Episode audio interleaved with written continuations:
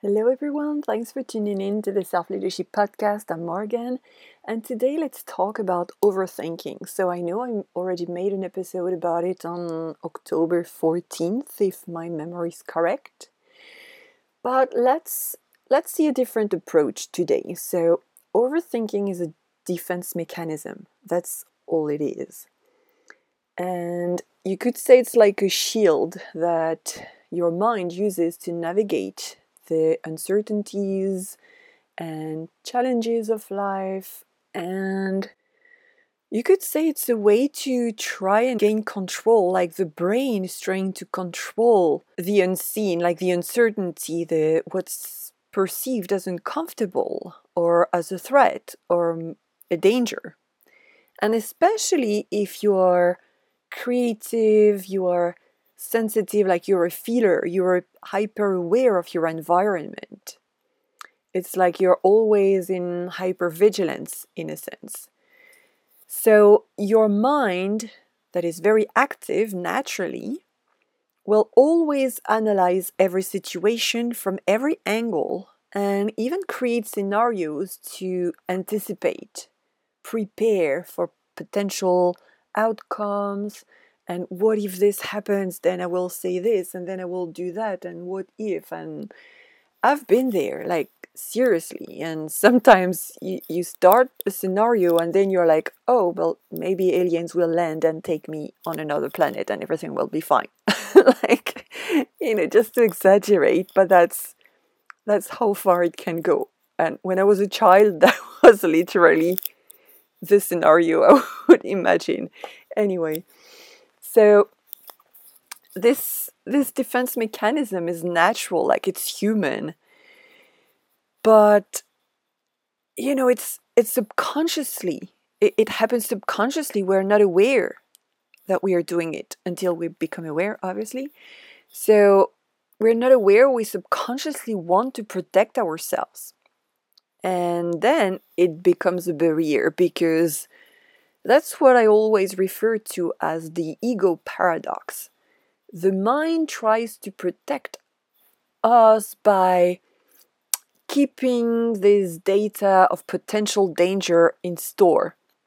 But that's the, the very fact that it keeps these things stored is actually what creates more of this need for protection because the reticular activating system, which is the filter in the brain, because we are always bombarded with information, right? So we, we cannot be aware of all the information around us because we would all be crazy. Like it's constantly everywhere. Everything is energy, and energy is information, right?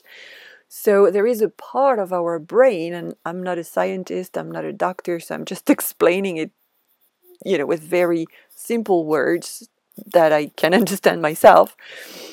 But it's th- this part of the brain, this reti- reticular activating system that is the filter, it's like a muscle that you train. So if you train this muscle, it's not a muscle, it's just an analogy, obviously, uh, to detect such and such, then you will be always seeing that thing. Like if you want to buy a certain pair of shoes or a certain type of car, you're going to see that type of car or that type of shoes everywhere because it's going to be in your mind. You're going to you're going to see it, right? So it, it's not that there is more of it.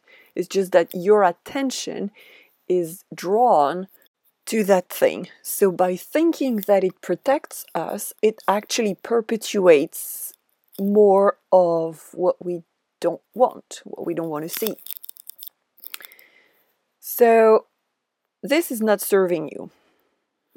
And you can deactivate that because what about your spontaneous nature as a creative creator, a feeder who is here on earth not to fit in the mold, but to stand out, to inspire and impact just by being just by being yourself by the energy that you that emanates from you and just by following your purpose so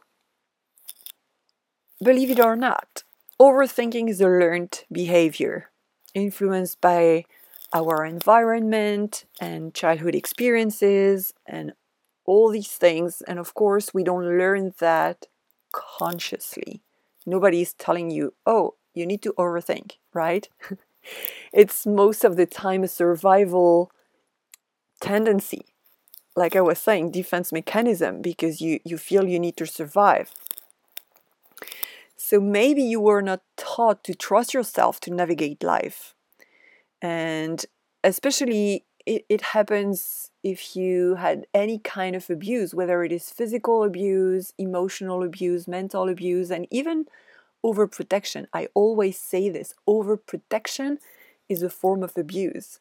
It teaches the child not to trust themselves. Like the, the silent language behind overprotection is I don't trust that you are able to deal with life because life is hard and I don't trust life. So I need to do all I can to protect you because without me you cannot do it. Basically.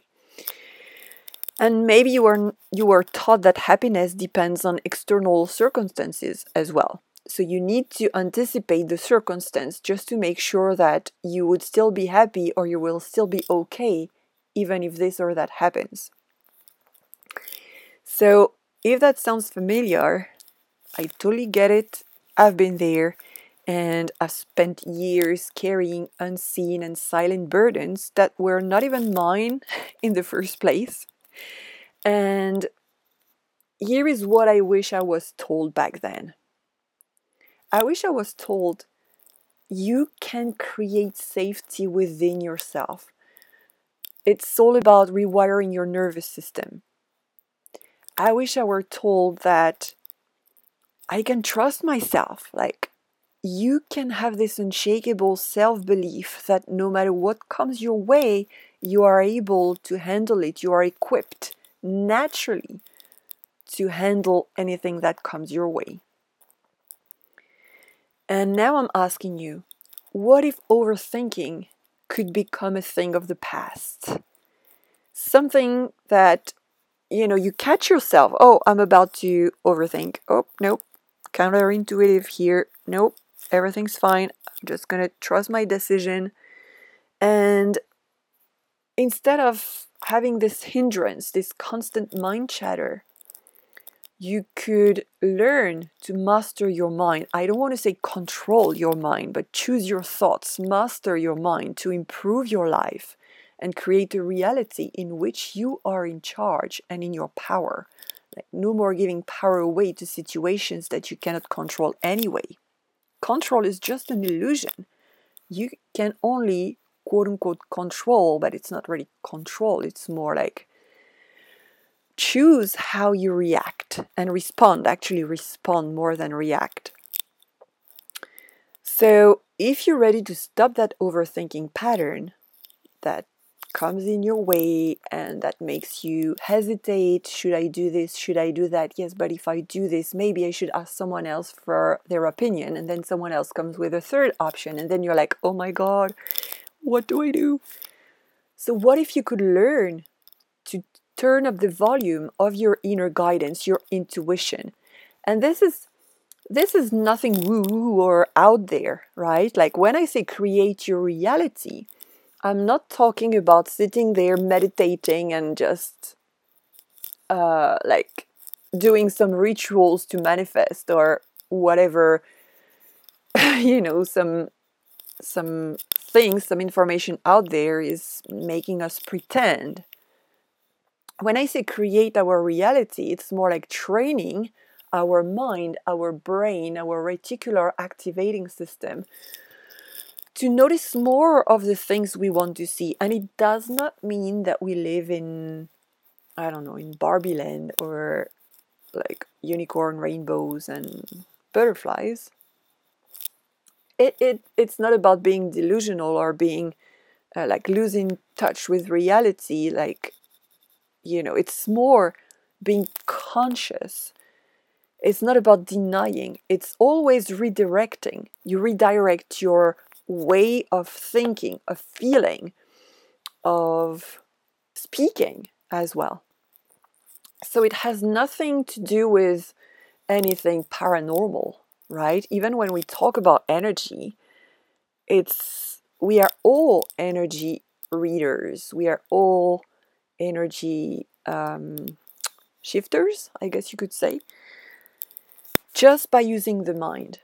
So, if that sounds like something you would like to learn for yourself and like turn up the volume of your intuition, turn down the volume of your mind when it's not being productive, when it's not being supportive, and and start living your life and running your your business or career from a place of empowerment and conscious choice then i'm inviting you to book a session with me whether it is a breakthrough session my single breakthrough sessions are back. Um, breakthrough sessions are more like if you have one specific isolated block for lack of better word like let's say you have a clear goal but it's just like this little something that feels misaligned then a single session can help you get quote unquote unstuck. But if you would like to have a more like a longer experience like reset the foundations for your business and of course for your life because business strategy is good for business but when you work on yourself, with yourself, from a place of love, from a place of deserving the best, then it's something that you that, that you carry within yourself for life. So it it not only helps you for business but also for daily life, relationships, and everything really, because you are the common part in all areas of your life. So when you work on yourself, once again, not because you are not good enough, not because you need to change or fix anything, but because you so deserve to feel more at peace and create more balance, then in that case, um, maybe Unshakable would be better for you because it's a longer experience and we really go to the root cause of what is creating this feeling of stagnation or this feeling of needing something to change within yourself and not really knowing where to start.